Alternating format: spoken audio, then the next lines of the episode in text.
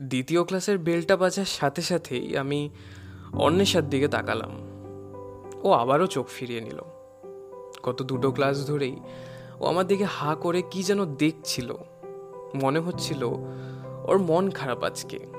সত্যি বলতে আজকে শুধু অন্বেষার না, ক্লাসে বসা বাকি পঁচিশ জনেরও মন খারাপই। আজ কলেজ লাইফের শেষ দিন।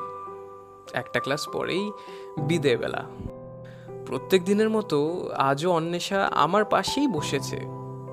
অন্বেষা আমার বেস্ট ফ্রেন্ড দুরন্ত পানায় সব ছেলেদের হার মানিয়ে দেবে। কিন্তু আজ যাই না কেন মনে হচ্ছে ওই ক্লাসরুমে থেকেও অন্য কোথাও হারিয়ে গেছে।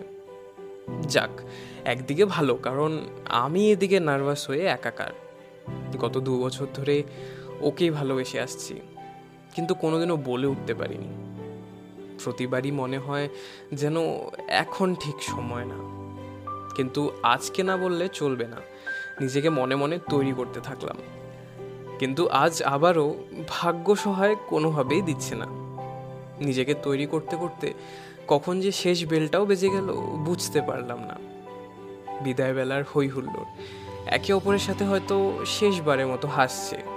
কেউ কেউ আবার দুঃখ করছে এক কোণে। এই হইচয়ের মাঝে হঠাৎ অন্বেষা পেছন থেকে আমার হাতটা টানলো। হাতে ফোনটা নিয়ে উঁচু করে আমাকে ছবি তোলার জন্য ডাকছিল। আমি যেতেই আমার পাশে এসে দাঁড়াল।